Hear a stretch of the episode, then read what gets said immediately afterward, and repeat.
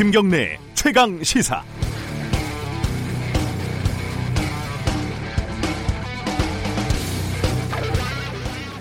예, 실화입니다. 이거는 20년 전, 20년도 더 됐을 것 같아요. 서울에 제가 올라온 지 얼마 안 되던 시절이었는데 어, 지금처럼 무더운 여름날 길을 걷다가 상당한 미모의 젊은 여성이 저에게 다가오는 걸 봤습니다. 어, 설마 설마 저한테 오나? 이렇게 생각을 하고 있는데 진짜 저한테 오더라고요. 네, 살짝 떨고 있는데 저한테 이렇게 대뜸 물어봤습니다. 혹시 도를 아십니까? 어, 머릿속이 굉장히 혼미했습니다. 이 도가 뭘까? 어, 칼인가? 경기도인가? 경상도인가? 도레민가? 도개걸인가? 막 이렇게 계속 헷갈리다가 우물우물 대답을 못하고 있는데 질문이 하나 더 날아왔습니다. 집안에 어려운 일이 있으시죠? 네. 예, 그 상황도 어려웠고 원래 집안이 좀 어려운 일이 있었습니다. 결국 말이 트였고 그걸 어떻게 하셨습니까? 제가 이렇게 얘기를 했고 그 다음은 어떻게 어떻게 일이 진행이 됐습니다. 얘기를 왜 하냐면 어제 그 국회 국방위원회에서 자유한국당 백승주 의원이 정병두 국방부 장관에게 뜬금없이 6.25 전쟁은 김일성이 벌인 범, 범, 전쟁 범죄냐 이렇게 물어봤습니다. 뭐 쌀로 밥 짓는다 이런 거 얘기랑 비슷한 건데 정 장관이 북한의 남침 전쟁이라고 얘기하는데 몇 초 시간이 걸린 모양입니다. 어, 조선일보의 보도에 따르면 6에서 7초, 중앙일보는 4초 동안 머뭇거렸다 이렇게 하더군요. 제목까지 달아서 두 신문은 기사를 썼습니다. 사실 정 장관의 표정은 아니 이게 무슨 의도의 질문이지? 이런 표정이었습니다. 도를 아시냐 이런 질문을 받은 제 표정하고 아마 비슷했을 것이라고 생각이 됩니다.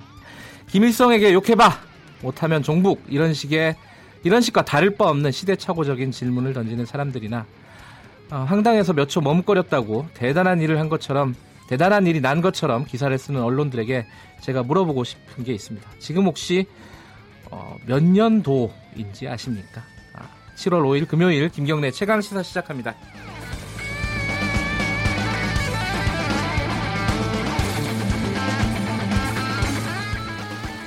자, 김경래 최강 시사는 유튜브 라이브로도 함께 하실 수 있습니다. 문자 참여 기다립니다. 샵 9730 짧은 문자는 50원, 긴 문자는 100원입니다. 스마트폰 어플리케이션 콩 이용하시면 무료로 참여하실 수 있습니다. 오늘 주요 뉴스 브리핑부터 시작합니다. 고발 뉴스 민동기 기자 나와 있습니다. 안녕하세요. 안녕하십니까?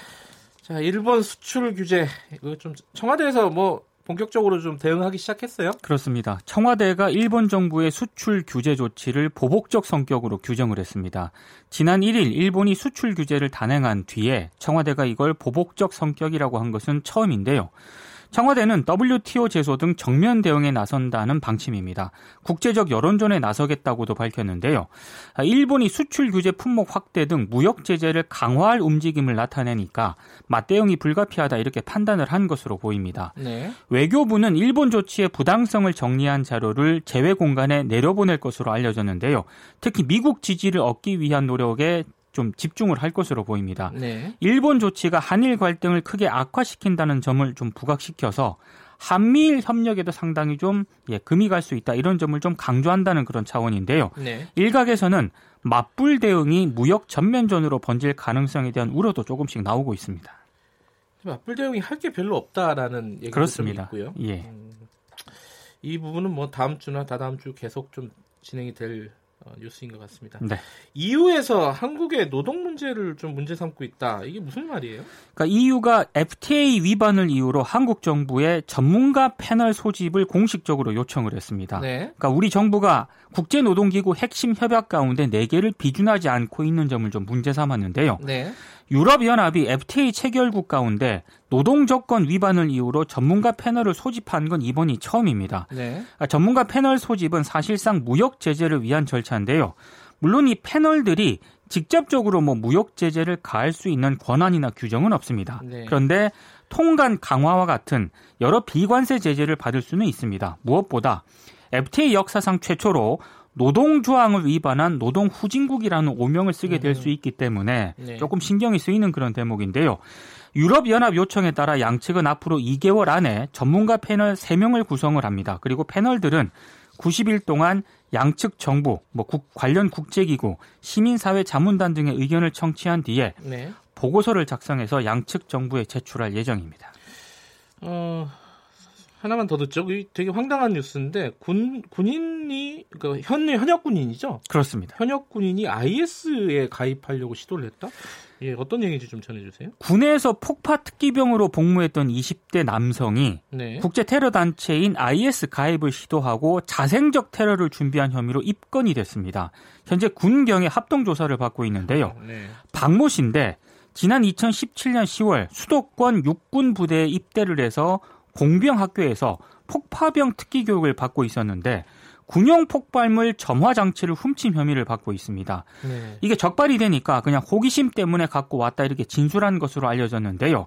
근데 지금 조사를 해보니까 이상한 대목이 좀 있습니다. 입대하기 전부터 네. 테러 활동 영상 그리고 자료를 수집하거나 인터넷에 이런 걸 올렸다고 하는데요. 수사당국은 이 박 씨가 이슬람 국가 대원과 지지자들이 사용하는 비밀 애플리케이션을 휴대전화에 설치를 하고 네. 조직원으로 추정되는 인물로부터 전자우편을 받은 정황도 확인을 했다고 합니다.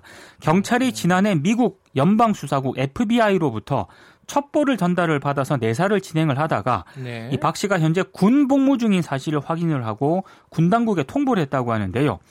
테러 방지법이 2016년 3월에 이제 시행이 됐는데 이후에 국내에서 한국인이 이슬람 국가와 연관된 혐의로 조사를 받는 것은 이번이 처음입니다. 네.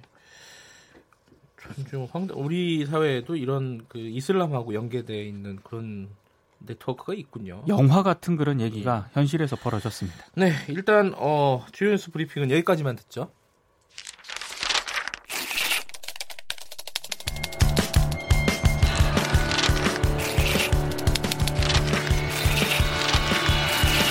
민동기의 저널리즘 M. 네, 어, 뉴스 브리핑이 끝났는데 지금 집에 안 가고 있습니다. 왜 안 가, 왜 안 가고 앉아 계시는 겁니까? 자, 오늘부터 매주 금요일 어, 민동기 기자와 함께 뉴스 브리핑 간략하게 마치고 한 주간의 뉴스 중에 어, 저널리즘과 관련된 측면들 여러 가지 좀 논쟁, 논쟁적인 그런 측면들 그리고 저널리즘의 이면에 있는 어떤 언론의 의, 어, 의도 뭐 이런 것들을 좀 따져보고 파헤쳐보는 시간 좀 마련했습니다. 이름에서 저널리즘 M이라고 이름을 붙여봤습니다. 여기서 M은 어, 민내 M일 것으로 추정 추정하고 있습니다. 아, 저널리즘 J의 약간 짝퉁이다. 어, 이런 이런 비판을 받을 소지가 좀 있어 보입니다. 자, 오늘 첫 번째 소식은 어떤 뉴스를 준비하셨나요? 그 언론이 요즘 소셜 미디어를 많이 인용해서 보도를 하고 있거든요. 네. 뭐 정치인들, 유명인들, 심지어 법조인들까지 소셜 미디어를 통해서 여러 현안에 대해서 입장을 내고 있는데 네. 언론도 인용 보도를 굉장히 많이 하는 편입니다. 네. 근데 좀 문제가 좀 있는 것 같습니다. 그러니까 인용 보도할 만한 가치가 있는 것인가 이게 애매한 것들도 좀 있고요. 팩트 체크가 가능한데도 그냥 인용 보도하는 그런 보도도 많습니다. 아, 말도 안 되는 소리인데도 그렇습니다. 예. 좀 거칠게 말하면 이거 왜 보도하는지 모르는 기사들도 예. 좀 적지 않은 것 같습니다. 이게 뭐 여러 가지 측면이 있을 것 같아요. 언뜻 떠오르는 건 기자들이 이게 쉽거든요. 그 앉아가지고 핸드폰 보다가 이렇게 기사 쓸 수 있기 때문에 아, 그런 측면도 분명히 있는 것 같아요. 자 오늘 그 구체적인 예를 하나 갖고 오셨죠? 어떤 걸 갖고 오셨죠? 강민구 서울고등법원 부장판사가 최근 소셜 미디어에 글을 하나 올렸거든요. 네. 이게 일부 언론이 지난 3일과 4일 일제 인용 보도를 했습니다. 그러니까 대법원의 강제징용 배상 판결을 문제 삼아서 지금 일본이 경제보복 조치를 발표를 하지 않았습니까? 네. 이거와 관련해서 이제 강민구 부장판사가 양승태 전 대법원장을 사실상 옹호하는 글을 올렸는데 이를테면 이런 글입니다. 그 박근혜 정부 때 양승태 전 대법원 체제에서 강제징용 판결을 계속 미뤘잖아요. 미뤘죠. 1심, 2심에서 다 일본 측이 패소를 했는데 네. 그거를 대법원에서 계속 미루고 있었죠. 그래서 이게 상고법원 설치와 좀 관련이 있다. 이걸 네. 거래를 하기 위해서 일부러 좀 지연을 시켰다라는 의혹이 제기가 됐는데 네. 강민구 부장판사는 자신의 소셜 미디어에서 당시 박근혜 정부에서 외교적 정책적 방법으로 이 문제를 해결할 시간을 좀 벌어준 것이다. 그런데 양승태 전 대법원장은 사법농단 적폐로 몰리면서 구속되는 그런 사태에 이르게 된다. 이런 글을 올렸습니다. 그러니까 사실상 어, 양승태 전 대법원장을 직권남용으로 기소한 검찰, 문재인 네. 정부를 비난하는 그런 내용인데요. 이 내용은 서울경제가 처음으로 보도를 했고, 뭐 뉴스원, 조선일보, 세계일보 등이 또 인용해서 계속 후속 기사로 이어갔습니다. 아, 이게 참 난감하네요. 저는 이 기사를 자세히 뜯어보진 않았는데, 이, 그러니까 강민구 부장판사가 박근혜 정부 시절에 이뤄, 이뤄졌던 비정상적으로 이 강제징용 판결을 미뤘던 부분을 옹호를 한 거네요. 그렇습니다. 그 양승태 전 대법원장이 뭐 결과적으로 보면 잘한 일 아니냐 뭐 이렇게 얘기를 한 거네요. 말하자면 그런, 그런 취지의 글이었는데 네. 제가 봤을 때 이걸 인용 보도한 언론에는 크게 두 가지 문제점이 있습니다. 어떤 거죠? 그러니까 양승태 사법부 당시에 법관들이 자신들의 조직 이익을 위해서 강제징용 재판을 이용했다. 심지어 이 혐의로 재판을 받고 있는 그런 상황이잖아요. 네. 근데 현직 부장판사가 이런 주장을 했는데 이게 온당하냐? 이런 판단이 상당수 언론 보도에는 생략이 돼 있습니다. 그러니까 한국일보 정도만 이건 좀 부적절한 주장이다라는 법조계 주장을 소개를 했을 정도고요. 네. 나머지는 그냥 단순 인용 보도를 했는데 제가 봤을 때 이건 좀 공정하지 않은 그런 태도인 것 같고요. 음, 사실 이 정도는 그냥 그냥 논란거리 정도로 봐줄 수 있고 네. 더 문제가 심각한 게 있습니다. 더 심각한 건 뭡니까? 강민구 부장판사 자체가 논란의 인물이라는 그런 점인데요. 원래 좀 유명하신 분이에요. 네. 그 양승태 사법농단 핵심 인물 가운데 한 명인 임종원 전 법원행정처 차장 있지 않습니까? 네. 이분하고 고등학교, 대학교 동문이자 선배고요. 사법개혁에 반대하는 글을 이미 법원 내부 게시판에 올렸고 이게 기사화된 적도 있습니다. 네. 그리고 무엇보다 이 강 부장판사가 이른바 그 장충기 문자 파동 있지 않습니까? 네. 사적으로 이제 삼성 미래전략실 전 사장에게 여러 차례 문자를 보내서 좀 논란을 빚었는데 네. 뭐 새 인사로 자신이 삼성페이를 쓴다는 사실을 문자로 알리는가 하면 자신의 친동생의 네. 그 인사 문제와 관련된 내용도 문자로 보내서 여러 좀 논란을 네. 좀 빚었습니다. 이 내용은 뉴스타파가 보도를 했기 때문에 예. 누구보다 진행자께서 잘 아실 것으로 생각이 되는데요. 예. 이 장충기 문자 파문이 처음에 보도가 됐을 때 법원 노조에서 강민구 부장판사에 대한 철저한 조사를 촉구하는 그런 논평을 내기도 했거든요. 네. 상당히 좀 논란이 있는 그런 분인데 이분이 양승태 전 대법원장을 결과적으로 옹호하는 글을 올렸는데도 불구하고 언론이 이런저런 문제점은 언급하지 않은 채 글만 단순하게 인용해서 보도를 한다. 이건 반쪽짜리 보도인 것 같고요. 네. 언론에 사실상 직무유기라고 해도 할 말이 없을 것 같습니다.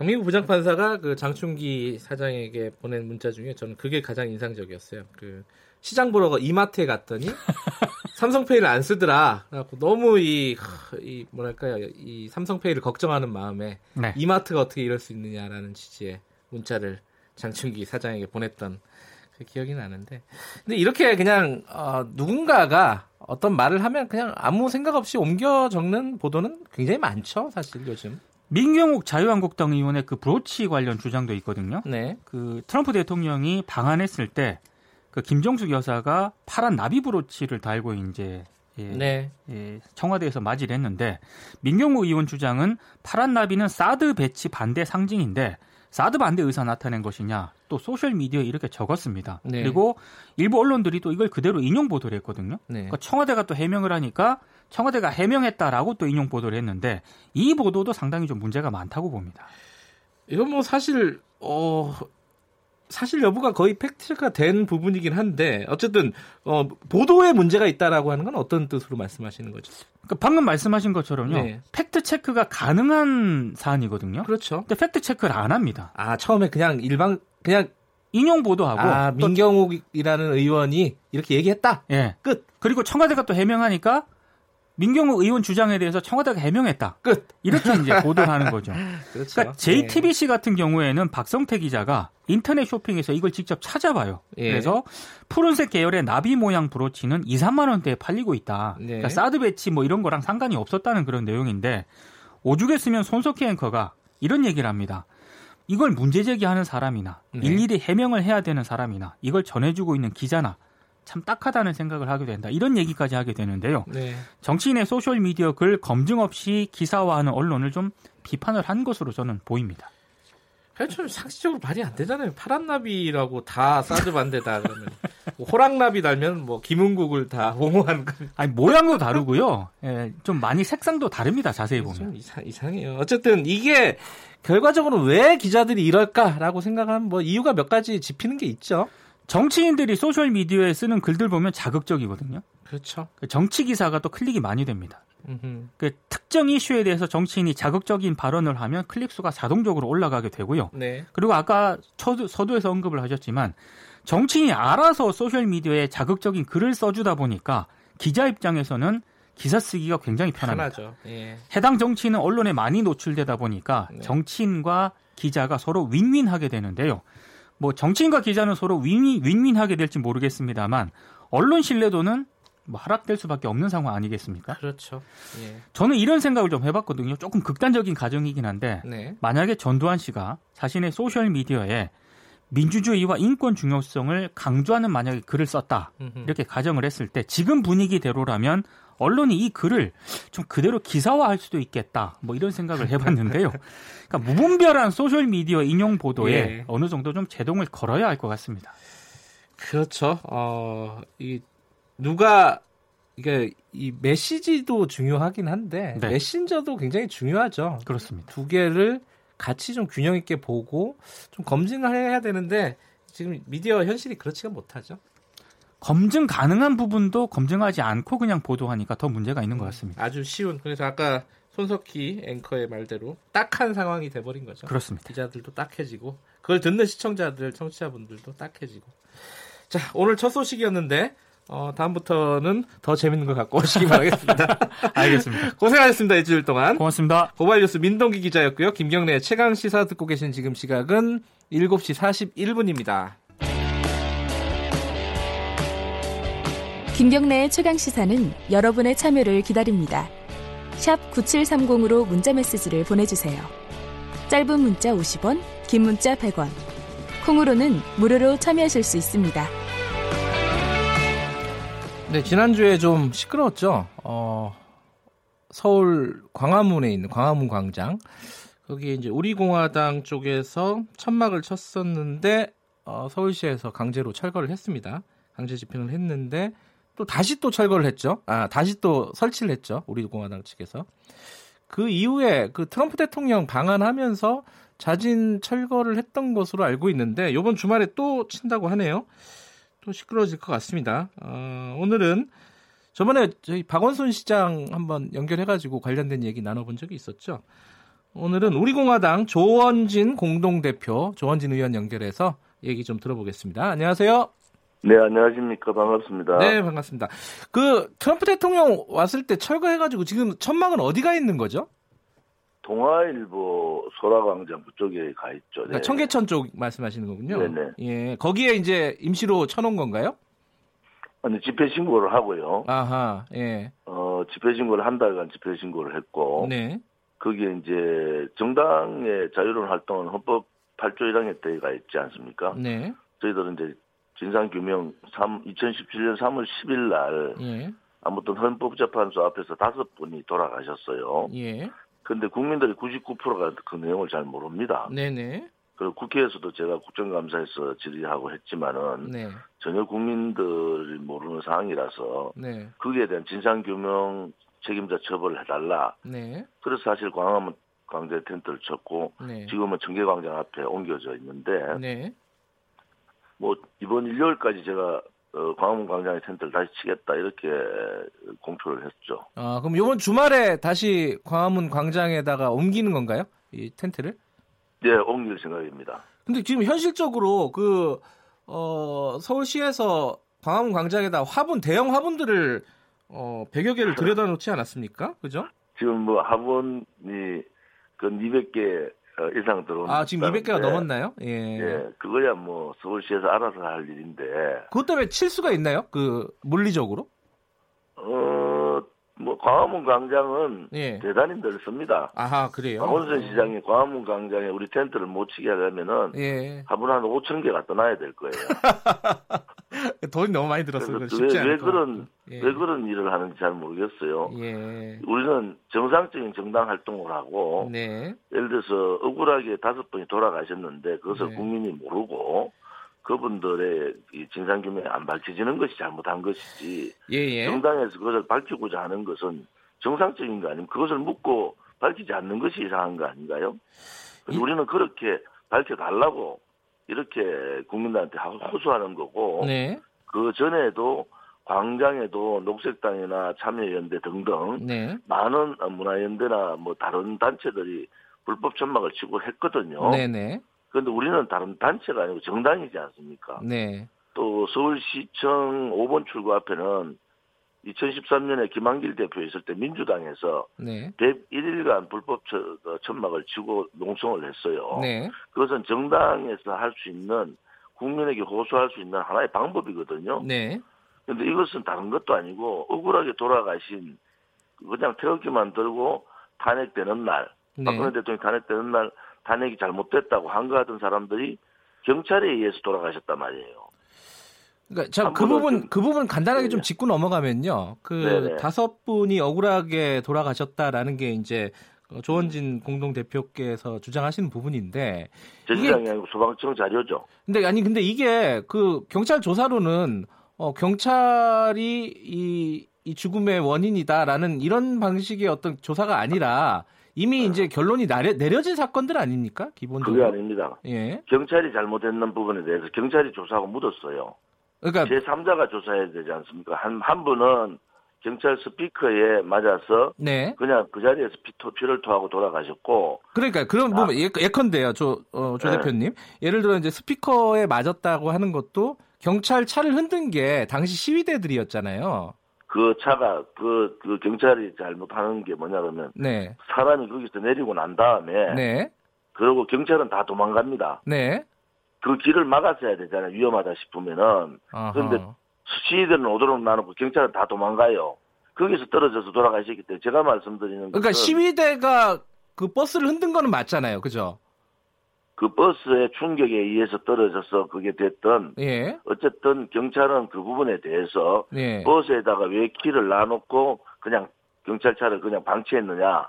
아하. 또그 위에 스피커가 나트가 몇 개가 있잖아요. 근데 하나밖에 나트가 안 채워져 있었어요. 예. 그것도 왜 서울 경찰차가 아니고 전북 경찰차가 올라와서 그 방어를 하고 있었느냐. 예. 그래서 저희들이 말하는 것은 경찰의 말이 옳은지 예. 그렇지 않으면 우리들의 주장이 옳은지 경찰 아닌 제3자가 조사를 해달라는 거예요. 어허. 경찰이 당사자인데 경찰에 의해서 조사를 하면 안 맞지 않습니까? 예. 또 안국역 5, 어, 어, 4, 5번 출구에서 예. 시- 우리 이제 집회하는 분들이 올라오고 있는데 예. 경찰이 방어막을 좀 밀어버렸다고요. 예. 거기서 밟혀가지고 두 분이 돌아가셨어요. 아, 잠깐만. 그러면요. 이런 부분은 경찰을 법적으로 일단 고발을 해야 되는 거 아니에요?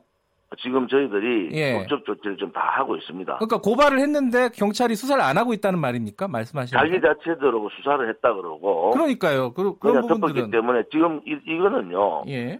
문재인 정권 때가 아니에요. 그러니까요. 예. 어, 지금 황교안 대행 때이기 때문에 그 네. 당시에 경찰청장이나 서울경찰청장 또 전북경찰청장 예. 당시 소방청장 지금 서울시장 박원순 시장 네.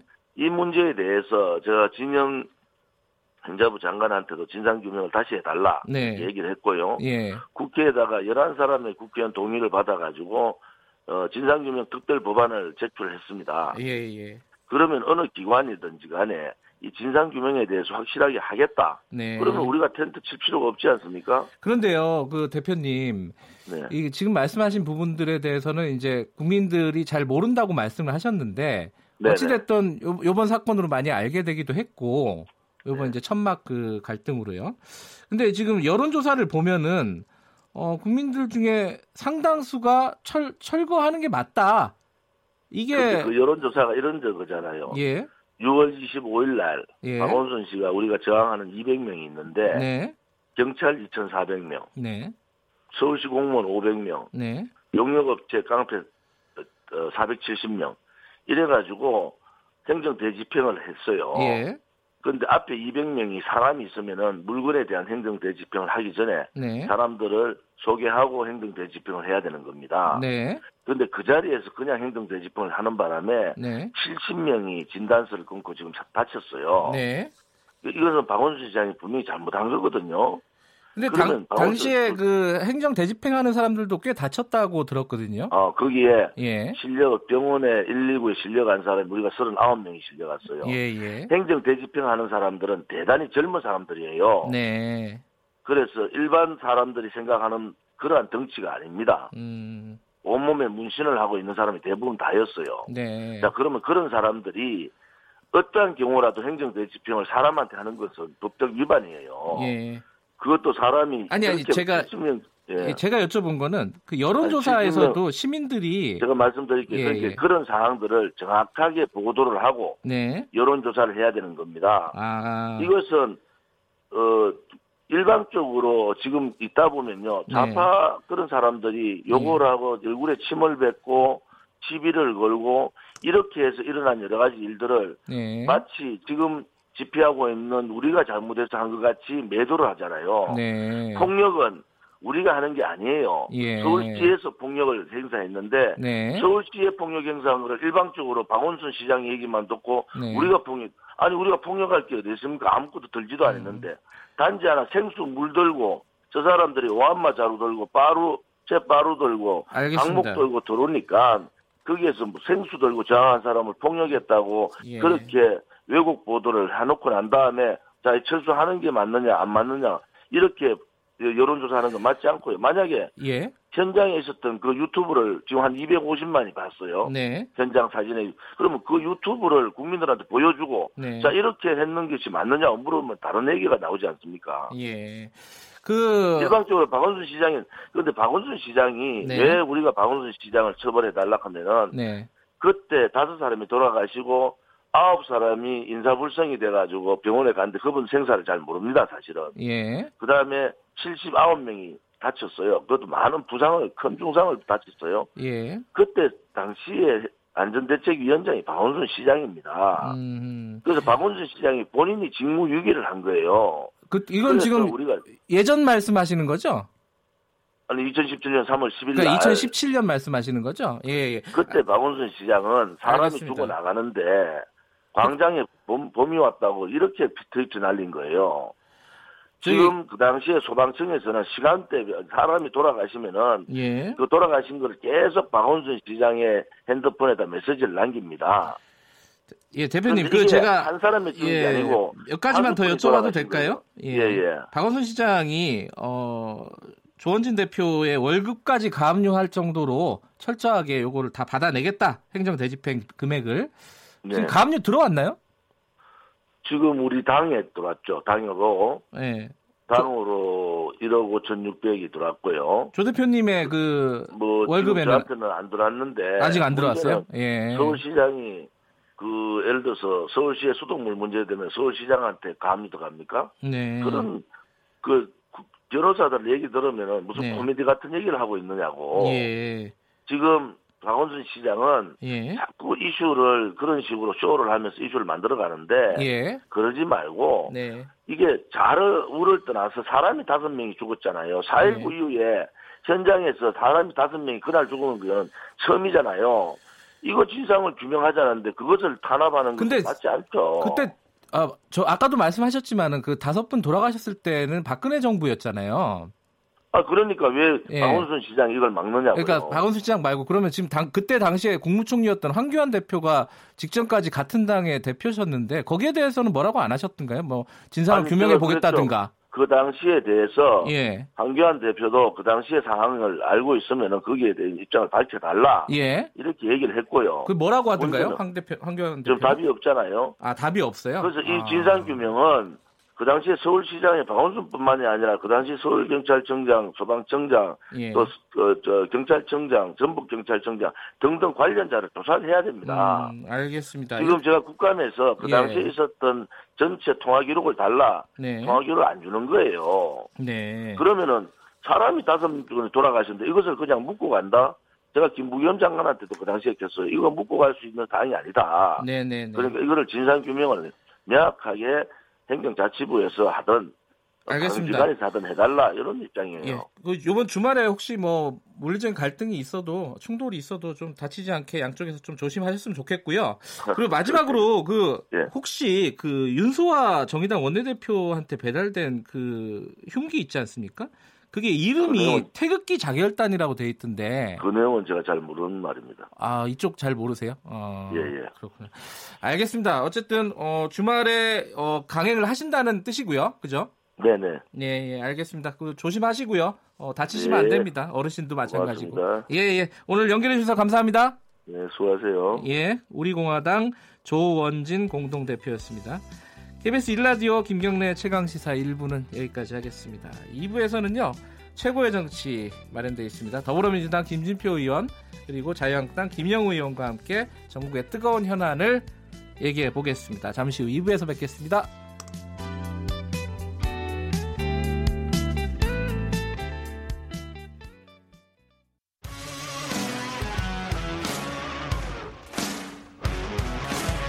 뉴스타파 기자 김경래 최강 시사.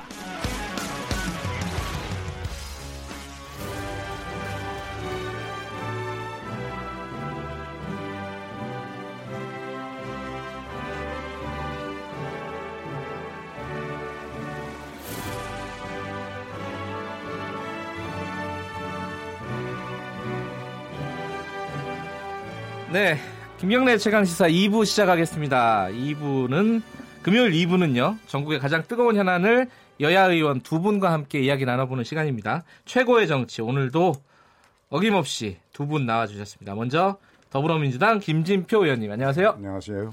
그리고 자유한국당 김영우 의원님 안녕하세요. 네, 반갑습니다. 네, 김경래 최강시사는 유튜브 라이브로도 함께 하실 수 있습니다. 문자 참여해 주시면 제가 대신 질문해 드리고요. 샵 9730으로 보내주시면 됩니다. 짧은 문자는 50원, 긴 문자는 100원 들어갑니다. 그리고 스마트폰 어플리케이션 콩 이용하시면 무료로 참여하실 수 있습니다. 자, 오늘은 뭐 몇 가지 얘기가 있습니다. 뭐 일본 수출 규제 관련된 얘기도 있고 목선 관련된 뭐 조사 결과가 나왔는데 국정조사 하니 많이 또 이제 국회에서 또 그러고 있지 않습니까? 그 얘기도 해야 되고 뭐 할 게 말고도 뭐 여러 가지가 있는데 하나 이제 어제랑 그제 그 연설 원내대표 연설이 있었잖아요. 어, 나경원 원내대표가 어제 했죠 아마? 네. 어제고 그리고 이인영 원내대표가 그제. 네. 그 제가 두 분께 하나씩만 좀 여쭤보면은 어 일단은 여당에 먼저 여쭤보면 그 이인영 원내대표가 국회 뭐 매달 열자. 근데 그거 원래 계속 정식으로 열게 돼 있잖아요 국회법에. 아, 지금은 격월로 돼 있죠. 그러니까요. 어, 그런데 격월료도 안 열리잖아요 지금. 어, 그것을 강행법으로 만들어서 하자는 것이 국회 개혁위원회가 만든 권고안에 따라서 예. 여야 간에 어느 정도 공감대가 있는 것이 매월 1일 항상 개원하자 그런 게 있, 그러니까 그거를 법으로 만든다고 열리겠나 뭐 이런 약간 회의적인 시각도 있더라고요. 어, 그래서 이제 몇 가지 하고 겹쳐서 예를 들면 국회에 참석하지 않으면 네. 법적으로는 매월 초에 개원하고 예. 참석하지 않으면 세비를 삭감하는 아하. 또- 세비를 삭감하는요? 네. 그건 좀 세네요. 그렇죠. 그렇게 결합시키자는 게 이인영 의원 대안이죠. 이런 거에 대해서는 김영우 의원님은 어떻게 생각하세요? 어, 뭐 좋습니다. 좋은데 이제 지금의 국회법을 잘 지키는 게 저는 우선이다 생각합니다. 앞으로의 아. 개혁 어, 법안을 뭐 만들 수는 있겠습니다만은 네. 지금 이제 국회법에 따르면은 매달 그 짝수달에는 국회가 예, 열리게 예. 돼 있고 또 가을 정기 국회 열리게 돼 있고 이런 거를 정확히 지키면서 국회를 열고 닫는 문제가 이제 정쟁의 수단이나 대상의 대상이 돼서는 안 된다라는 게 네. 제 기본적인 생각입니다. 그뭐 자유한국당이 근데 그 말에 대해서 그렇게 자유롭지는 않잖아요. 그러니까 이제 누가 또 원인 제공을 했느냐 안 했느니 예. 책임 소재를 따지다 보면 이제 또 강대강 대치로 가는 건데 예. 에, 어쨌거나 이제 좀 미래지향적인 차원에서 예. 국회법은 저는 지키는 게 맞다고 봐요. 알겠습니다. 근데 어떤 경우에도 예. 국회를 닫는 것을 투쟁수단으로 삼는 것은 우리가 야당 때도 그런 일이 있었는데 저는 네. 원내대표 때 절대 그렇게 안 하려고 그랬습니다. 예. 국회는 당연히 법과 규정에 따라서 제대로 열고 예. 국회 안에서 뭐 서로 다, 다투면 되는데 알겠습니다. 그리고 저기 나경원 원내대표가 어제 연설하면서는 이제 지금 문재인 정부를 신독재라고 규정을 하더라고요. 이 신독재는 뭐 옛날 독재랑 좀 다른 겁니까? 뭐 간단하게. 어, 예전에는 이제 그야말로 어떤 그 무력, 아하. 어? 총으로 다스린 때도 있지 않았습니까? 네. 근데 이제 그런 차원이 아니지만 그 사법부를 장악한다든지 또 네. 의회에서 어, 힘으로 다수라는 것을 통해서 밀어붙인다든지 네. 예, 그 다음에 이제 또 언론의 언론 관계 등등등등 해가지고 어 그런 사법부와 또 입법부에서의 그런 어, 실력 행사, 네. 어, 힘을 통한 숫자로 밀어붙이는 이런 것을 이제 신독재다 아, 이렇게 이야기하는 거고요. 그 다음에 예. 무슨 어, 지금 또 과거 정부 청산이다, 적폐 청산이다 해가지고 예, 과거에 그 정부에서 일했던 사람들을 이제 수없이 예, 조사를 하고 검찰 조사하고 네. 감옥에 보내고 이런 등등이 어, 이것은 누가 봐도 독재다 하는 취지에서의 이제 예, 발언이겠죠. 예, 그 발언에 대해서 민주당이 예전처럼 그렇게 막 어, 뭐랄까 민감하게 예민하게 반응하지는 않는 것 같아요.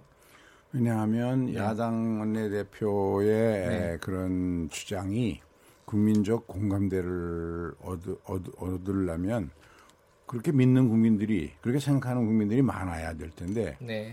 누가 지금 우리 민주당 정부를 갖다가 독재 정부라고 생각하겠습니까? 그런 점에서 그런 의도도 없고 실제 나타나고 있는 것이 모든 일이 언론에 다 투명하게 공개되고 있는데 예. 그래서 저는 KBS 같은 곳에서 예. 어, 지금 문재인 정부가 신독재를 하느냐 하는 걸 가지고 여론 조사를 해보면 아, 아마 그 나경원 의원에 공감하는 사람 비율이 저 자유한국당 지지율보다 훨씬 낮게 나올 겁니다. 근데 요새 독재라고 생각하는 사람들은 아마 답변을 안 할 거예요. 그래가지고 정확한 여론조사가 되기 어려울 아마 겁니다. 근데 조만간 그 여론조사 나오지 않을까 싶어요. 어디서든가. 그죠?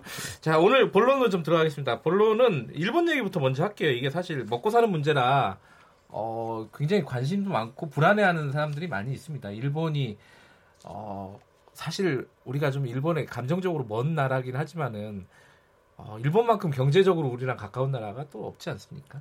어찌됐든 일본이 우리한테 굉장히 중요한 소재, 반도체나 디스플레이 소재를 공급을 좀 어, 어렵게 만들었다 이거잖아요 결론은. 그런데 거기에 대해서 이제 그게 뭐 강제징용 판결에 대한 보복 조치냐 아니냐 뭐 이런 말들도 말발부 있었고 뭐 이랬는데 어제 청와대가 본격적으로 좀 대응을 한다 이런 느낌은 있어요. 있는데 할 게 별로 없는 거 아니냐 실제로는. 워낙 경제 통이시니까 김진표 의원님께서 먼저 좀 말씀해 주시죠. 우선은 일본의 그런 조치들이 이 아베 총리가 주도해서 발표한 G20 오사카 선언의 네. 그 합의 정신. 뭐 거기서 좋은 말은 다 썼거든요. 자유롭고 공정하며 비차별적이고 네. 투명하고 예측 가능한 그래서 무역 어, 세계 무역과 시장 개방을 확대한다 이런 취지의 선언을 해놓고는 G20이 끝나자 끝나는 날 바로 우리에 대한 그, 저, 선별적 규제를 했단 말이죠. 네. 그리고 이 규제 내용은 그 특정 국가를 대상으로 해서는 해서는 안 되고 어, 민간 거래를 저해하는 방법으로 전략물자 제도를 운영해서는 안 된다는 바세나르 체제의 기본 지침이 위배된다고 저는 네. 보고요.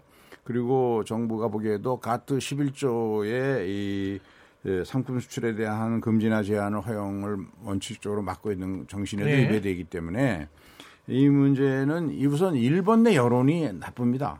일본의 거의 대부분의 여론에서 아주 보수적이라고 알려진 쌍케이 같은 곳에서도 상당히 우려를 아. 표하고 뭐 아사히 신문 같은 곳에서는 즉각 처리하라라는 식으로 사설까지 쓰고 이래서 예. 에, 이 문제에 대해서는 어, 우선 우리가 할 일은 어, 가트와 아, 이 WTO의 제소를 하는 준비하는 예, 한편으로.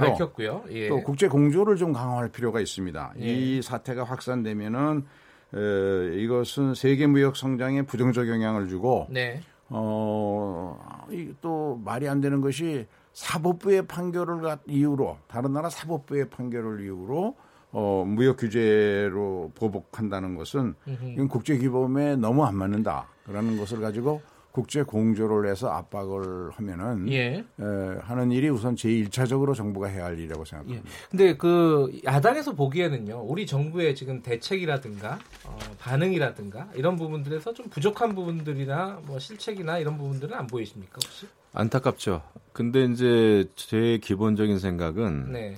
아, 이렇게 우리 정부와 일본 정부가 이제 강대강으로 치닫고 있지 않습니까? 네. 이게 외교 문제와 이제 경제 문제가 중첩돼 있고 또 두 정상 간의 신뢰 문제가 중첩돼 있고 이런 네. 상황에서 뭐 강하게 우리 정부 외교부의 어떤 그 무대응이나 무대책 이런 것을 강하게 비판만 해서도 이게 해결이 안 된다고 봐요. 네. 예, 이것은 아, 굉장히 냉정해져야 되겠다. 외교적인 입장에서도 그렇고 우리가 냉정해지지 않으면 이 문제 풀기 어렵습니다. 음. 물론 아쉬운 점이 많아요. 저희가 볼 때는 충분히 예견됐던 문제고 그 대법원의 일본 강제 예, 징용 배상 판결이라든지 네. 위안부 합의 이제 번복 문제라든지 이런 거에 있어서 어, 외교적인 어떤 그 의견이 필요했었습니다. 네. 왜냐하면은 아, 미국이나 아, 영국이나 프랑스처럼 굉장히 그 사법제도가 발전된 나라들도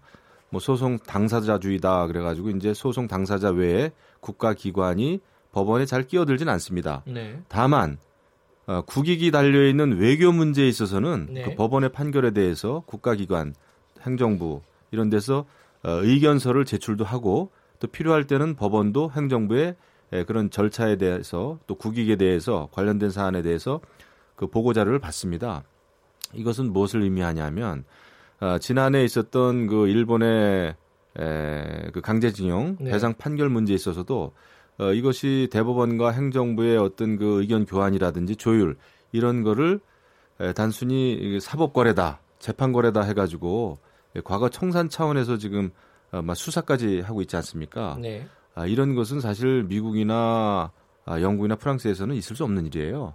아, 여러 가지 그 어, 판결의 절차라든지 판결의 어떤 시간 조절 문제라든지 이런 거는 충분히 의견이 어, 의견 조율이 돼야 되는 것임에도 불구하고 그렇지 못했다. 그래서 어, 이 문제는 굉장히 어려운데 예, 다만 두 정상 간의 신뢰가 굉장히 중요합니다. 네. 근데 이제 어제 비로소 NSC에서 이제 에, 정용 실장이 주재를 했더군요. 네. 어, 이 W 규, WTO 규범하고 국제법을 위반한 보복적 성격이 강하다. 네. 이렇게 했는데 그럼에도 불구하고 이것이 계속 강대 강으로 가면 일본 경제, 우리 경제 다 같이 심각한 타격을 주는 거예요. 그래서 외교적으로 정치적으로 풀어야 될 문제는 반드시 풀어야 된다. 예. 이것을 상응하는 조치를 하겠다라고만 이렇게 가서는 좀 곤란하다 생각합니다.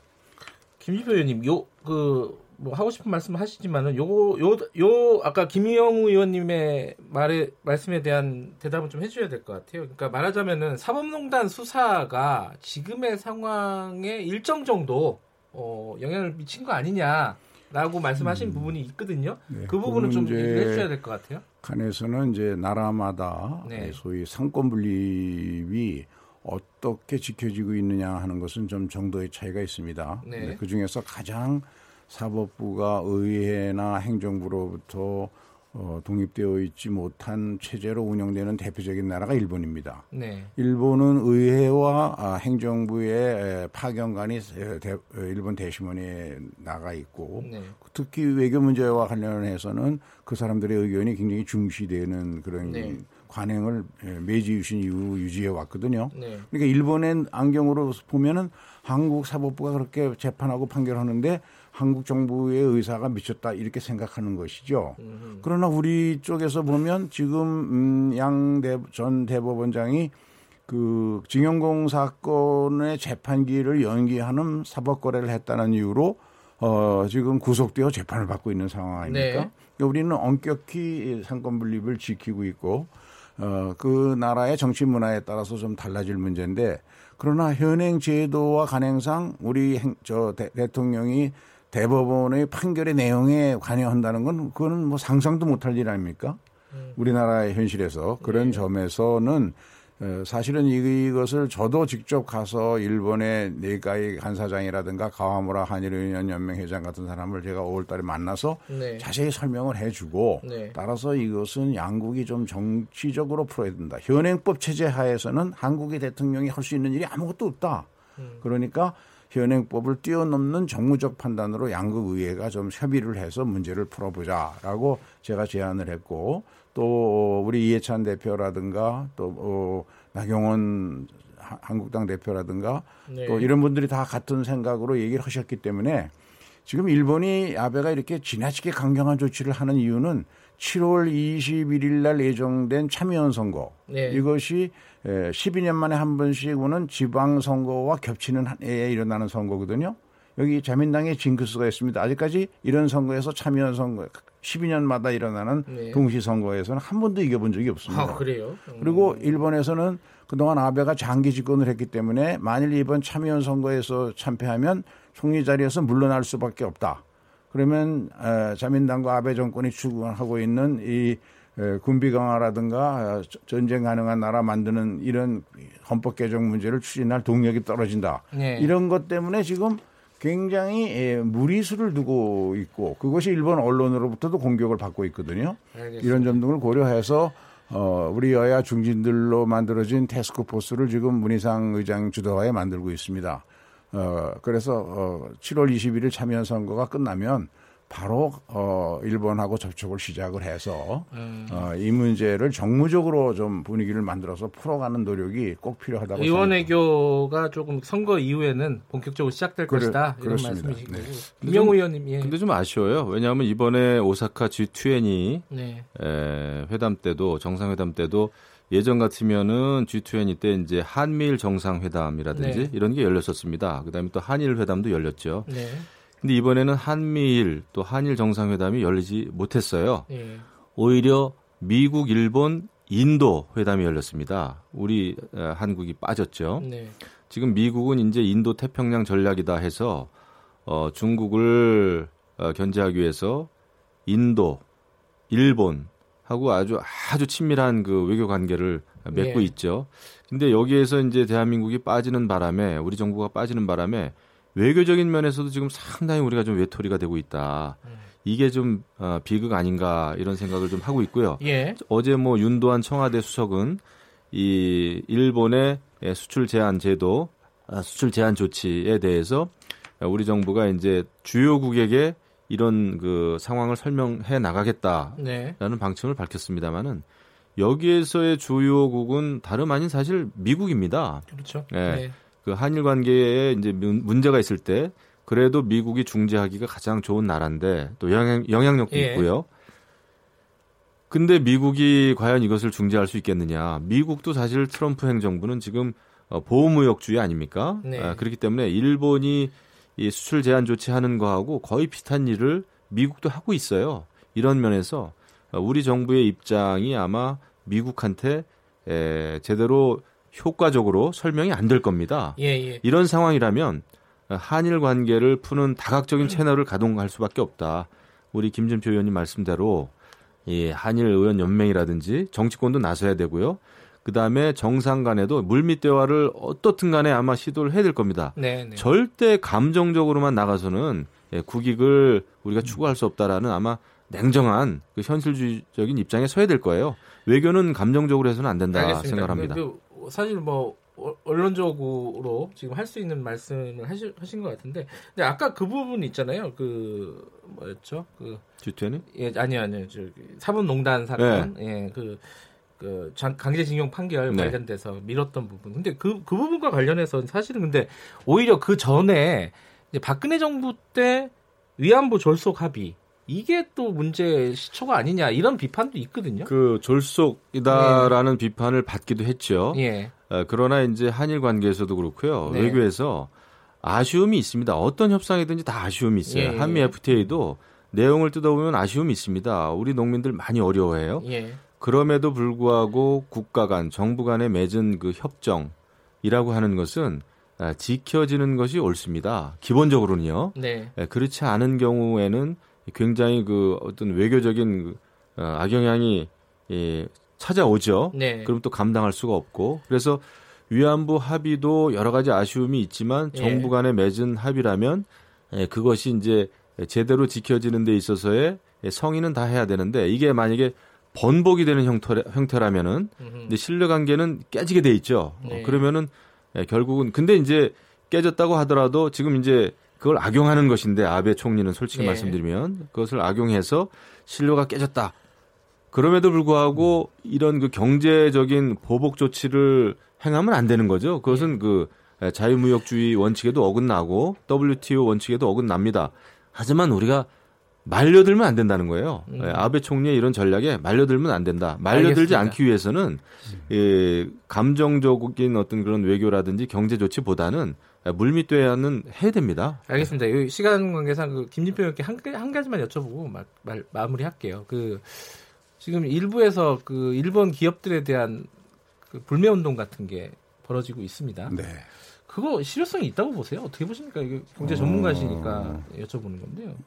뭐 이제 그거는 이제 자, 저 자연 발생적으로 생기는 일이죠. 예, 예. 그러나 어 저도 기본적으로는 이걸 감정적으로 대처할 문제는 아니라고 보는데요. 아, 네. 다만 아베가 왜 이렇게 무리수를 뒀냐 하면 예. 최근의 여론조사에서 보면 일본 자민당이 지금 에, 참여연 선거에서 굉장히 불리하게 나오고 있습니다. 네, 네.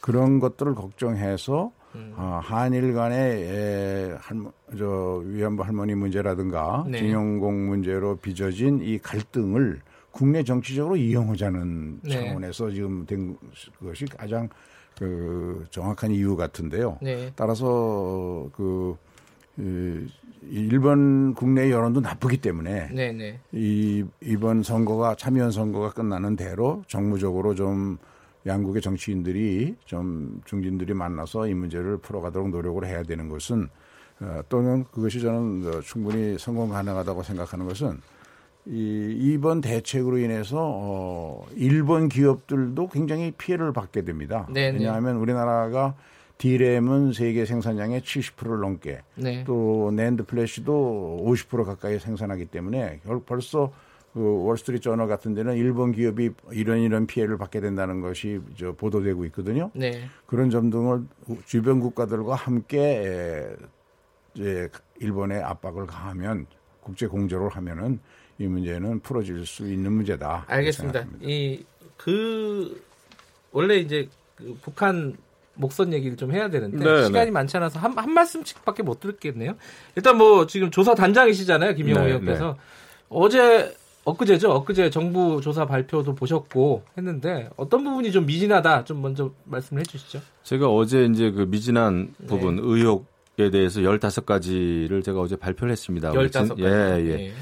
근데 가장 궁금한 것은 아, 처음부터 경계 작전에는 문제 없었다. 이렇게 국방부 합참에서 발표를 하지 않았습니까? 그랬죠. 네. 예, 그렇게 예, 아주 잘못된 평가를 내린 그 근본적인 그 과정이 설명이 돼야 됩니다. 네. 그리고 이제 대통령께서 국가안보실 1차장을 엄중 경고했다고 그러는데 국가안보실이 어떻게 잘못했는지 무슨 네. 일을 잘못했는지 그리고 청와대 직원은 예, 국방부 합참 브리핑 그 장소에서 어떤 역할을 했는지 네.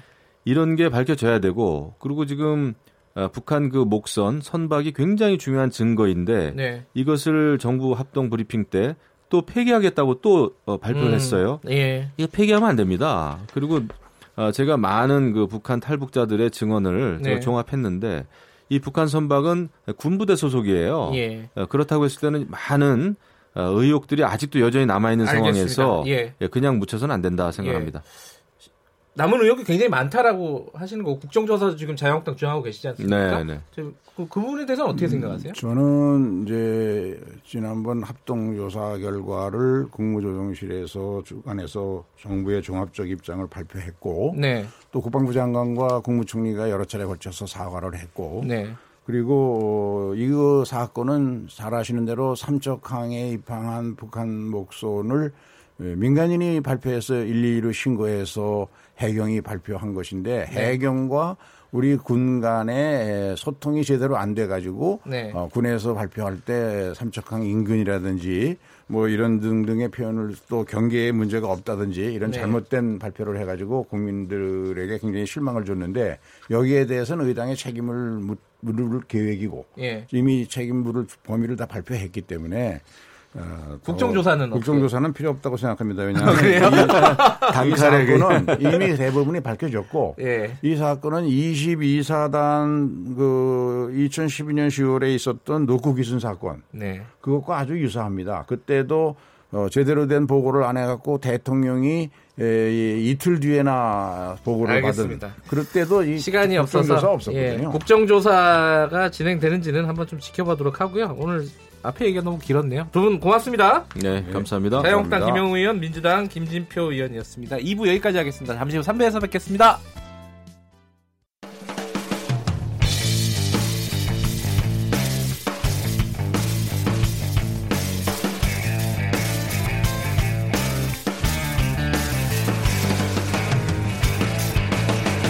김경래의 최강 시사.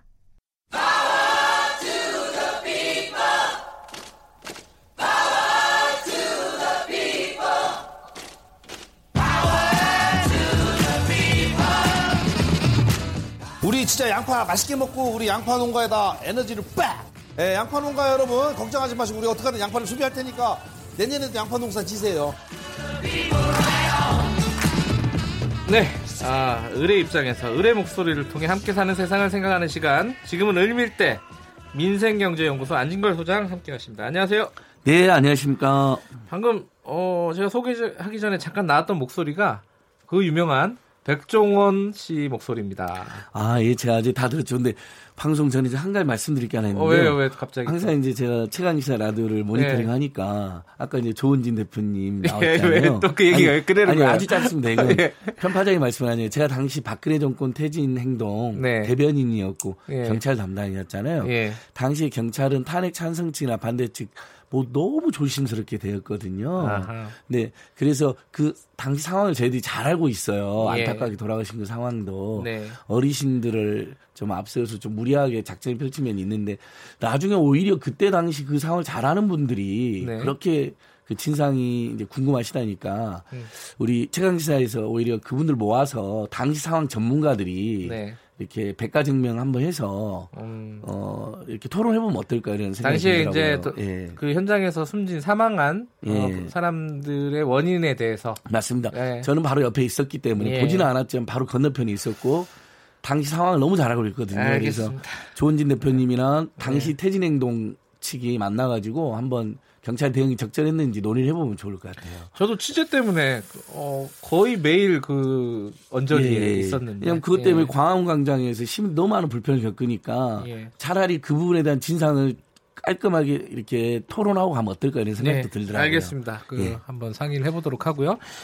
자 지금 어, 양 양파 얘기하려고 했는데 갑자기 죄송합니다. 죄송합니다. 이제 제 원래 직업은 민생이고요. 당시에 이제 큰 사회변동 집회가 있어서 당시 제가 파견 나가 있었던 거거든요. 그쵸, 예, 예. 그건 제 부업이었습니다. 이게 제 직업인데 근데 양파가요. 그러니까 예. 지금 어, 백종원 씨 목소리를 앞에 넣은 게 양파 농 양파가 너무 많이 나와갖고 지금 값이 엄청 떨어졌잖아요. 그래서 예. 백종원 씨가 양파 이렇게 먹으면 맛있게 먹을 수 있다 이래가지고 굉장히 화제가 됐어요. 제가 어젯밤 안 자고 다 보고 왔습니다. 백종원 씨 걸요? 무려 이분이 어. 어. 몇 개를 올렸냐면 여섯 편을 올렸어요. 백종원 씨가요? 예. 야. 근데 이제 언론에는 양파 대작전 1, 양파 대작전 2 해가지고 이 두 개만 주로 알려져 있는데 예. 뒤로 갈수록 레시피가 이제 더 자세하게 나오는데요. 예. 일단 양파 대작전 1은 어젯밤에 분명히 270만이 봤거든요. 275만이. 예. 제가 방금 방송 전에 지금 확인해보니까 279만이 보셨고요.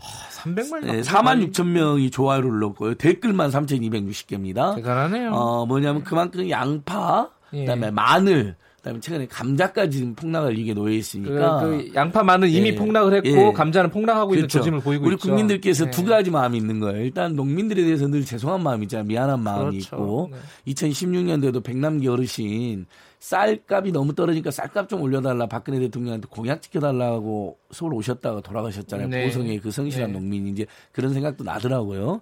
거기에다가 두 번째 다행 다행이라고 해야 되나 불행이라고 해야 되나 양파, 마늘, 감자는 우리 국민들이 좋아하는 음식입니다. 아, 그렇죠. 건강에도 매우 좋고 네네. 예를 들면 뭐 어, 아주 뭐 주식의 대용은 아니지만 네. 고기를 먹던 뭐 반찬일 때꼭 있어야 되는 거잖아요. 저도 양파 마늘 엄청 좋아하거든요. 근데 요새 얼마나 떨어지고 얼마나 힘든 거예요? 지금 자. 상황이 뭐 어떻습니까? 7월 1일 기준으로 양파 20kg의 도매 가격이 8,800원으로 지난해보다 40% 정도 떨어져. 반값이네요. 도소매가 예. 거의 50% 떨어졌다는데 우리가 20kg 도매 가격이 그러면 실감이 안 나잖아요. 네. 그러니까 아예 편하게 양파가 1kg면 보통 우리가 저도 시장에서 갈 때 1kg. 한네 개? 많이 사면 상할까봐 우리 예. 네다섯 개 이렇게 예. 많이 있으면 그거 사오잖아요.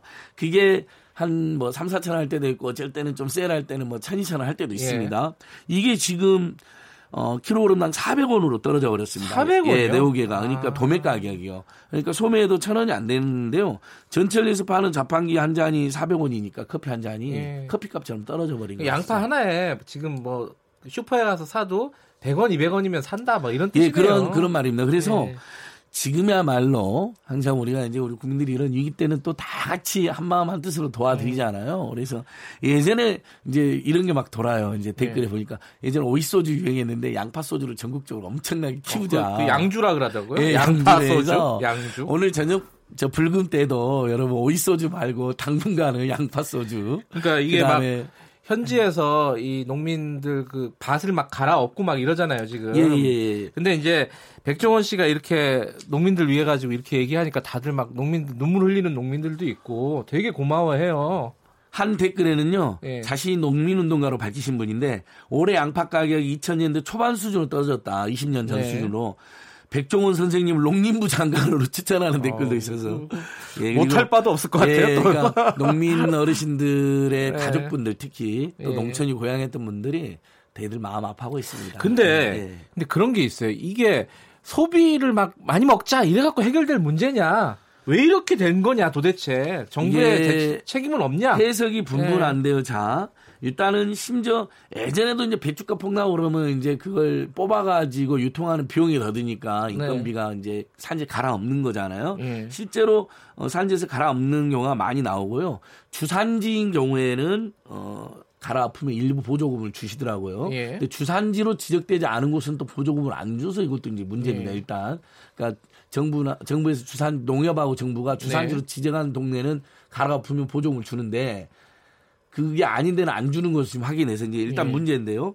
자 일단은 과잉 생산 일단 풍년의 역설입니다. 어, 이례적인 작황호적으로 생산량이 증가했습니다. 겨울이 따뜻해서 그랬다면서요? 예. 어 그래서 예전엔 주로 양파가 들면 뭐, 뭐 무안 양파, 경남 양파 이랬잖아요. 아, 창녕 창녕, 양파는. 예, 창녕 유명하죠. 근데 우리가 이제 아열대 국가로 되면서 점점 저기 작황 상한선이라는 게 있었잖아요. 예전에 우리 어렸을 때 식- 생물 뭐 아, 그렇죠. 자연 시간에 보면 귤은 제주도에서만 나오고 그러는데 지금 귤이 우리 한반도에서 나가는 걸로 올라와 버렸거든요. 이런 올라왔죠. 것처럼 예. 전국에서 일단은 그 생산지가 늘어난 데다가 가능 지역에 늘어난 많이 데다가 키우는군요, 일단은. 예, 작황 예. 호조.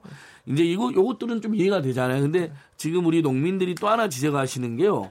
쌀 생산량 감축을 위한 논 타작물 재배 지원 정책이라는 게 있습니다. 이게 많이 안 나오더라고요. 근데 이거 어. 실제 전국 농민의 청년맹도 있고 농민단체들은 음. 많이 지원하는데 쌀이 지금 과잉 생산돼 가지고 예. 왜냐하면 우리나라 국민들이 먹는 쌀로는 과잉 생산이 아닌데 수입을 하고 있잖아요, 쌀이. 네. 그러면서 과잉 생산 쌀값도 떨어졌고 우리 쌀 재배 농가들은 또 제발 쌀값 좀좀 올려야 된다라고. 네. 그래서 차라리 북한에 빨리 전면 지원을 해줘서 쌀값도 좀 올리자 이런 이제 이야기도 나오는 거거든요. 인도적으로 음. 지원다고 쌀값도 올- 조금 오르고 이런 이야기 나오는데 정부에서 생산량을 감축하기 위해서 논에다가 타작물을 재배하면 지원해 주는 겁니다. 음흠. 전환 대상 작물로 가장 많은 게 마늘, 양파, 감자였던 거예요. 하하. 예. 쌀 대신에 양파 예. 같은 거 심으면은 지원을 해준 거군요. 그래서 예. 어, 특히 이제 행정 정부라든지 농협에서 그런 부분을 많이 권유를 한 거예요. 네. 그래서 울며 겨자 먹기 식으로 논에 마늘 양파를 많이 재배했대요. 예. 충남 쪽에서 특히 많이 했나 봐요. 그래가지고 이렇게 되면 자 생산 가능지가 늘어난 데다가 날씨, 날이 따뜻해져 가지고 네. 거기에다가 이례적인 작황 호조가 있었고요. 그 다음에 2015년도에 양파값이 폭등을 한 적이 있었습니다. 있었죠. 예. 그러면 가격이 올라가면 사람들이 아 나도 내년에 이거 해서 조금 재미를 하고 아하. 더 하고 수입을 예, 올려보자 예, 이럴 예. 수가 있잖아요. 예. 그러니까 아무래도 농민들도 힘드시니까 이런 상황이 겹쳐진 데다가 쌀 생산량 감축 위해서 논에다 타작물을 심는 것을 음. 권유하고 지원까지 해줘 버렸으니 많이들 심어버린 겁니다. 네, 네. 그래서 이분이 어. 그 여러 가지 원인 중에 하나로도 같이 지금 뽑히고 그러면요, 있습니다. 예. 이게 사실은 아까 2015년에 양파 급등이라고 하셨잖아요. 근데 양파뿐만 아니라 다른 작물도 마찬가지인데 이렇게 어느 해는 급등하고 어느 해는 폭락하고 이게 계속된단 말이에요. 맞습니다. 이거 어떻게 방법이 없어요, 이거? 그래서 이건 뭐 쉽지 않은데 그러니까 오래된 문제긴 예, 해요. 일단은 뭐 예. 지금 이제 정부나 농협 또는 이런 이제 관련 공공기관에서 네. 이제 기후 예. 어 기후와 뭐 이런 것들 모두 감안하여 네. 그다음에 수요 그다음에 생산량 이런 걸 빅데이터 해가지고 음. 앞으로 어 수요랑 우리 국민들 수요가 정해져 있잖아요. 사실 우리가 네. 5천 뭐 200만 가까운 인구가 네. 갑자기 양파를 뭐 먹으면 얼마나 지금 이제 소비를 촉진하고 있으니까 지금 예. 늘어나고 있습니다. 아까 우리 어 백종원 선생님 같은 예. 분도 나서고 지금 모든 지자체도 나서 얼마 전에 이제 박원순 서울시장님도 제가 만나고 양파나 저기 감자 좀 많이 팔아드려야겠다 마늘 요랬더니 실제 서울시도 지금 많이 샀다고 하더라고요. 아. 그러니까 다른 지자체들 다 나서서 음. 사가지고 이제 이렇게 고통의 분담을 하고 있어요. 근데 그렇다 하더라도 갑자기 뭐 양파 두 개 먹던 집에서 갑자기 20개를 먹을 수는 없는 그렇죠. 거잖아요. 뭐 많이 서- 먹어봐야 한 서너. 개, 네다섯 예. 개 정도 드시겠죠. 야, 양파 풍년이다 하면서 예. 사실 양파 볶음 맛있거든요. 저 어렸을 때 도시락 맨날 양파 볶음만 싸갔는데 어머님이 그거 해주셔가지고. 그래서 양파는 그냥 맛있는 거는 예. 기름에 볶아도 그냥 맛있어요. 예, 맛있습니다. 근데 그냥 먹으면 애래요. 속이 애린데 어쨌든 네. 자 빅데이터로 자 계속해서 수요와 생산량, 그다음에 기후와의 상관관계, 재배 면적 이런 걸 다 입력하면 대충 그 수요 생산이 맞아 떨어지잖아요. 네. 이렇게 해서 어, 가급적이면 이제 일본에서도 그 지역의 생산에서는 그 지역에서 소화하는 지산 지소 네. 시스템이 갖춰져 있더라고요. 어, 그 해당 지역의 생산물은 해당 지역에서 소비하는 게 가장 좋다. 원칙인데, 음.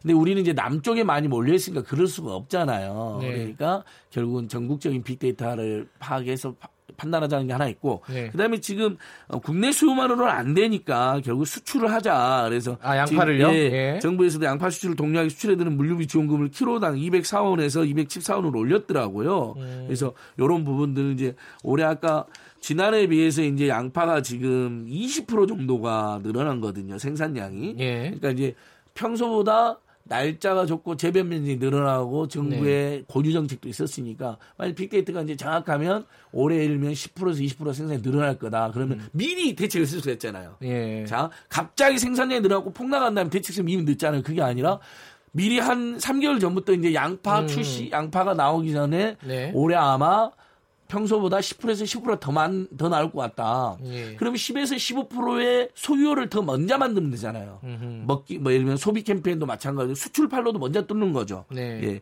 그래서 요런 게 있고 일단은 농식품에서 그다음에 물, 저 쌀도 이렇게 물량을 구축해 놓고 시중에 출하를 안 하면 가격이 네. 조정이 되잖아요. 쌀값이 너무 떨어져 가지고 그런 것처럼 현재 어 9만 6천 톤의 양파를 사들여서 지금 어 거기에다가 2만 6천 톤 또 양파를 추가로 수매해 가지고 네. 시장이 안정된 데 탄력적으로 방출한다. 요 그러니까 음. 일단은 이런 거 자 전 국민적 소비 캠페인이 들어가고 있고요. 네. 정부가 어 9만 6천 톤에 의해서 2만 6천 톤을 추가로 사들였습니다. 네. 거기에다가 수출 지원금을 키로당 204원에서 214원으로 해가지고 지금 어 예를 들면 서산시 같은 경우도 어 동남아시아로 양파를 태국 그다음에 이런 곳으로 양파를 계속 수출을 보내고 있더라고요. 예. 이게 이제 복합적인 대책으로 이루어지고 있는 것이죠. 그 양파뿐만 아니라 지금 아까 처음에 말씀을 하셨는데 마늘이나 감자 이, 이거 이것도 조금 위험하다. 맞습니다. 음, 예. 그럼 그 부분에 대한 대책도 좀 필요한 상황이겠네요. 예. 마늘도 한 그 공주시에서 한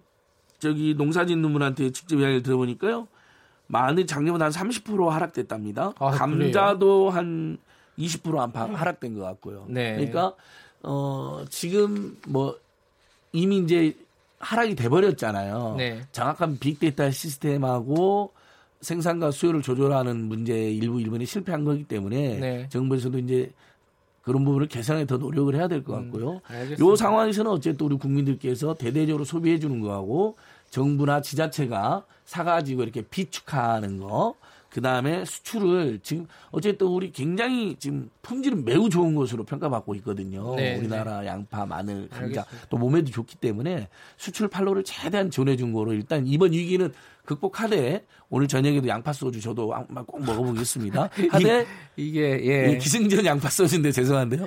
하되 빅데이터 시스템으로 알겠습니다. 일단 이- 지산 지소 지역의 생산은 지역에 소비하는 것. 근데 그게 넘쳐나는 것은 전국 수요량과 맞추는 그런 이제 체계적인 대책이 필요한 것 그러니까 같습니다. 지금 이제 뭐 소비 진작이나 이런, 이런 것들이 필요하죠. 필요한데 그거 말고도 좀 근본적인 대책을 마련해야 될 때가 되지 않았나. 맞습니다. 뭐 그 정도는 우리가 우리 정부의 능력이 되지 않을까라는 생각이 좀 듭니다. 그리고 얼마 전에 우리 쌀 일부 보냈잖아요, 북한에. 예. 지금 마늘, 양파, 감자 같은 건 이렇게 넘어나면 이제 얼마 전에 DMZ에서 정말 위대한 대평화의 진전도 있었는데 그쪽에 빨리 마늘, 양파, 감자 지원해 주는 것도 의미가 있을 것 같습니다. 예. 예. 어쨌든 오늘 말씀은 여기까지 듣겠습니다. 오늘 저녁에 양파 좀 다들 한번 들어보시기 예, 바라겠습니다. 양파 고맙습니다. 소주. 고맙습니다. 예, 민생경제연구소 안진걸 소장이었고요.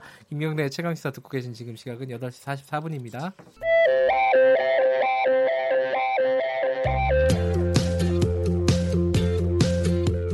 오늘 하루 이슈의 중심 김경래의 최강 시사.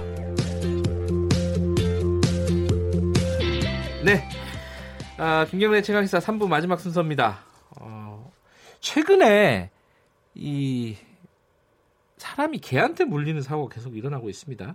지난달에 뭐 최근에 뉴스에 나와서 화제가 되고 있는데 논란도 되고 있죠. 용인의 한 아파트에서 어, 3살짜리 여자아이가 개한테 물려가지고 그 개가 또 전력이 있었다고 하고요. 어, 그리고 또 뭐 그 개를 안락사를 시켜야 되니 많이 뭐 이런 또 논란도 계속 이어지고 있습니다. 뭐 제도적인 부분도 그렇고 어, 어, 시- 현실적으로 이게 어떤 대, 대책이 필요한지 좀 얘기 좀 나눠보겠습니다. 음, 건국대 수의대 겸임 교수이시고요. 그리고 동물행동치료병원 운영하고 계시는 이혜원 교수님 스튜디오에 직접 나와 계십니다. 안녕하세요. 안녕하세요. 네. 그 폭스테리어였죠? 최근에 논란이 됐던 그 개가요. 네, 그죠? 맞습니다. 예. 근데 그 폭스테리어가 원래 조금 뭐랄까요? 사나운 개인가요? 뭐 그런 뉘앙스로 보도가 되는 경우도 있더라고요. 아니요, 그렇지 않습니다. 아, 그렇진 않아요? 네네. 예. 폭스테리어가 영국에서 이제 여우 사냥에 이제 그 이용이 되었었던 뭐 사냥 네. 보조를 했던 개들인데요. 네. 근데 그 개들이 이제 굉장히 민첩하고 이제 그 움직임에 민감하게 반응을 해요. 네. 근데 제가 그 영상을 봤는데 이 굉장히 좁은 어떤 통로에서 갑자기 이제 아이가 튀어나오니까 이제 이 아이 이 개가 반응을 한 거죠. 예, 거죠. 예. 이제 허벅지를 물었는데 예. 그러니까 이런 기지를 보호자분이 그러니까 예전부터 알고서는 그거에 대한 교육을 하셨어야 하거든요. 아, 그러니까 개한테. 네네. 예. 그러니까 이제 좁은 공간에서 이제 뭐 갑자기 어떤 반응 이제 뭐 어떤 자극이 생긴다 그랬을 예. 때 그거에 이제 최대한 이제 반응하지 않도록 하는 이제 음. 차분하게 이렇게 가만히 기다리게 하는 그런 훈련들을 미리 하셨었어야 합니다. 음. 네. 근데 최근에 그 사건이 나고 나서 굉장히 유명한 분이죠 대중적으로 그 개통령이라고 불러, 네네. 불리는 동물 훈련사. 그러니까 근데 이분의 평소의 지론이 세상에 나쁜 개는 없다. 뭐 이런 지론이었어요. 근데 되게 놀란 거는 이번 사건을 보면서 그 강영욱 씨가 네. 아니 저 개는 안락사를 시켜야 되는 것 같다라고 얘기를 했단 말이에요. 그리고 그개 주인도 굉장히 반발하고 있고 전문가 보시기에는 어떻습니까? 이 논란에 대해서는? 그러니까 안락사를 결정하는 것은 굉장히 신중해야 합니다. 왜냐하면은 네. 이 공격성의 종류가 굉장히 다양하고 네. 어떤 상황에서 어느 정도의 공격성을 보였는지 우선은 평가를 하고 분석을 해야 되거든요. 네. 그래서 이제 독일 같은 경우에는 이제 뭔가 뭐 개가 사람을 물었다. 그러면은 네. 이제 뭐한 3시간 정도를 들여가지고 이 개의 그 공격성을 전문가가 평가를 합니다. 네. 그 다음에 이 개는 안락사를 해야 된다, 말아야 된다라고 얘기를 하거든요. 근데 안락사 결정하는 경우는 굉장히 드뭅니다. 음, 네. 그렇군요. 그건 좀 시- 어, 교수님 생각에는 조금 더 신중하게 판단해야 된다라는 부분인데 아까 말씀하신 부분 좀 이어서 가보면요.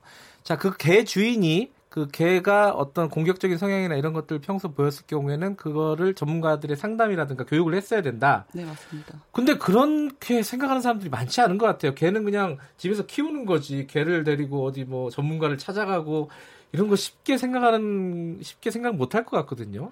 그러니까 우리나라가 반려동물 산업이 굉장히 빨리 발전했어요. 근데 이제 반려동물 그 문화나 인식은 네. 아직 그 초기 단계거든요. 그러니까 아하. 보호자분들이 아셔야 되는 게 말이 통하는 사람 아이도 굉장히 인내심을 갖고 시간을 들여서 교육을 시켜야 되거든요. 네네. 근데 말이 통하지도 않는 개가 마치 타노스의 장갑처럼 딱 하고서는 이렇게 행동하고 저렇게 행동하고 예, 예. 로봇처럼 움직이는 거는 말이 안 됩니다. 그러니까 아. 강 아지 때부터 굉장히 이제 인내심을 갖고 시간을 들여서 교육을 시켜줘야지 이 강아지가 이제 이 공공 사회에서 이제 그 어떤 공격성이나 이런 게 발현이 네. 안 되고 제어가 되는 거거든요. 예. 그러니까 개나 반려동물을 키우려면 그 정도의 책임이 있어야 된다. 그렇죠. 보호자분이 어. 스스로 책임감을 갖고 이제 꾸준히 교육을 시켜주셔야 합니다. 근데 그게 이제 막 사회에서 막 하라고 한다고 하는 게 아니라 뭐 어떤 일정 정도의 규제라든가 네. 뭐 처벌이라든가 뭐 이런 게 있어야지 좀 어, 문화가 굳어지지 않겠습니까? 네. 우리 사회는 그런 것들은 좀 마련이 돼 있나요? 제도적으로는? 아직 전혀 그런 의무는 없습니다. 지금 의무적으로 예. 해야 되는 거는 뭐 공공장소에서 그 어, 목줄 채우기인데요. 네. 여전히 뭐 한강공원이나 뭐 이렇게 어디 야외 나갔었을 때 목줄을 안 하고 개를 데리고 돌아다니시는 분들이 굉장히 자주 보이거든요. 어, 저도 많이 봐요 요새는요. 네네. 예. 근데 돌발 행동이라는 게 있기 때문에 그러니까 네. 그런 목줄을 채우지 않고 하는 거는 이제 어떤 어, 굉장히 좀 관리해주고 감독을 해줘야 음. 되거든요. 네. 근데 그 사실 약간 쓰레기 버리는 약간 그런 식으로 누가 문제시 하지만 않으면 괜찮다라는 어떤 그런 마인드신 것 같아요. 음. 근데 이게 그 걔는 뭔가 예측할 수 없는 어떤 그런 뭐 이렇게 반응을 보일 수도 있기 때문에 네. 그러니까 항시 목줄은 채워야 합니다. 그런데 이게 그 목줄 같은 걸 안 채웠을 경우에 뭐 처벌 조항 같은 게 있나요? 예, 과태료 5만 원인데요. 아, 과태료. 네, 예. 근데 이제 이거를 의무적으로 이제 그 과태료 이제 하려면은 이 네. 보호자분의 인적 사항이 필요하잖아요. 네. 근데 자동차 같은 경우에는 뭐 불법 주차를 하면은 자동차의 번호 표가 있으니까 예, 예, 예. 뭐뭐 그 주인의 어떤 허락 없이도 이제 과태료 물수가 있는데 이제 그 목줄안한 개를 데리고 다니는 보호자분은 이제 그 분한테 직접 여쭤봐야 되는 거죠 어디 네. 사시냐고 뭐 성함이 어떻게 되시냐 근데 그걸 안 알려주시니까 네. 이제 과태료 이제 처벌하기가 너무 힘든 음. 거죠. 개한테 물리는 사고가 많이 일어나요? 어떻습니까?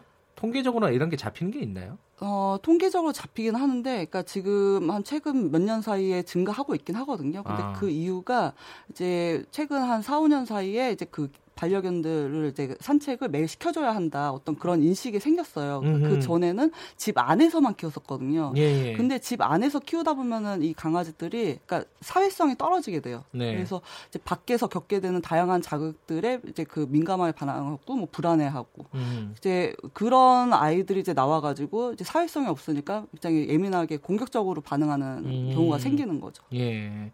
그러면은 이 요번 사건 같은 경우에 그 개가 전력이 좀 있었대요. 그 네. 전에도 네. 그런 어떤 어, 주위에 다른 사람 물거나 이런 전력이 있었다 그러는데 그런 개들은 이 입막에 남들 못 물게 네네. 이런 걸 좀 의무적으로 하게 해야 되는 거 아닌가요?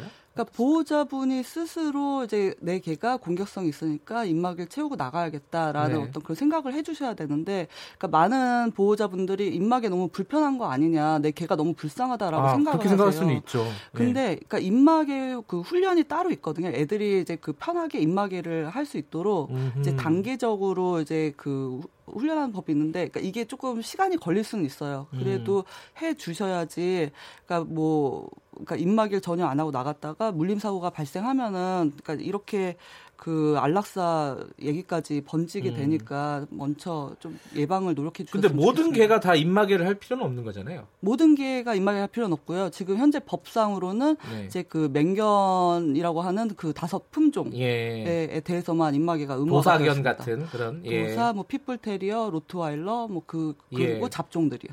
그 다섯 네. 가지의 품종 말고는 의무적으로는 아니다. 근데 지금 네. 여기 지금 문제가 됐던 요번에 문제가 네. 됐던 개는 그 품종이 아니잖아요. 전혀 아니죠. 12kg밖에 안 나와요. 예. 네.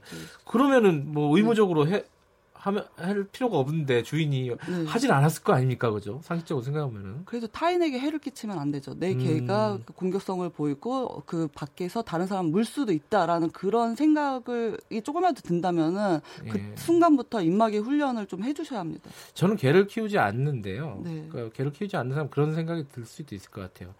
아니 이렇게 사람이 다치면은 처벌을 엄하게 해야 되는데 처벌이 엄하지 않으니까 이렇게 어 뭐 입마개도 안 하고 어, 이렇게 좀 허술하게 하고 다니는 거 아니냐 목줄도 안 하고 처벌을 강화해야 되는 거 아니냐라고 생각할 수 있을 것 같아요. 전문가가 보시기엔 그건 대책이 된다고 보십니까? 어, 우선은 네. 그 처벌 강화가 최근 2년 사이에 지금 뭐 이제 새로 얘기가 되고 있거든요. 뭐 네. 형사처벌 관련해서도 얘기가 되고 있는데, 네. 근데 그 형사처벌이 실제로 이루어지지는 않았어요. 아직까지는. 아 그래요? 네네. 근데 이제 그 우선은 처벌도 어 같이 이제 강하게 이제 나가야 되겠지만 보호자반이 스스로 책임감을 갖고 내 개가 왜 이런 공격성을 보이는지 음. 어떤 상황에서 보이는지 그러니까 그거를 이제 보호자분이 일반인이 그거를 그러니까 그 분석하기 는 힘들거든요. 그래서 네. 전문가를 찾아 찾아가서 분석을 받아야 합니다. 그러니까 개가 다른 사람을 물었을 때 개 주인이 처벌을 받는 법 조항이 통과된 지가 얼마 안 됐어요, 사실. 네, 네 그죠? 맞아요. 그래서 아, 네. 직까지 이제 실효성 있게 진행이 되지는 않는 것 같은데. 네. 어쨌든 뭐 그런 어떤 처벌 문제와 그 개 주인의 어떤 책임감 이런 것들이 동시에 좀 진행이 돼야겠죠. 예, 굉장히 중요합니다. 예. 아, 마지막으로 이거 요건 좀 약간 생활의 팁인데요. 이거 마지막으로 그 개 만났을 때 개가 막 으르렁거리고 막 그럴 때 있잖아요. 네네. 어, 그리고 주인은 어디 가는지 모르겠고 막 네. 그럴 때가 있습니다. 가끔 공원 네. 같은 데서 맞아요. 어떻게 해야 됩니까?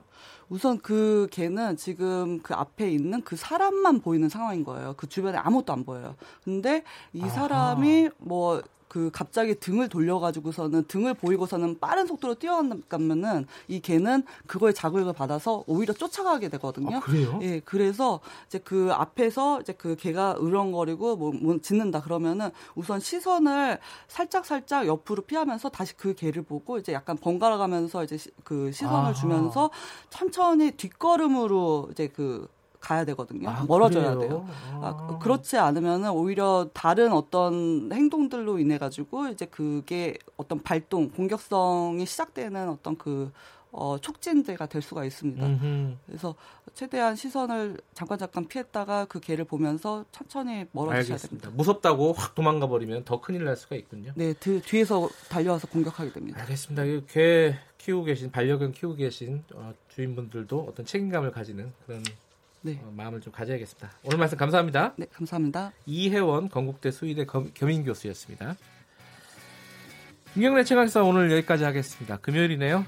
아, 주말 좀 편하게 보내시고요. 월요일 날 뵙겠습니다. 월요일 아침 7시 25분 돌아옵니다.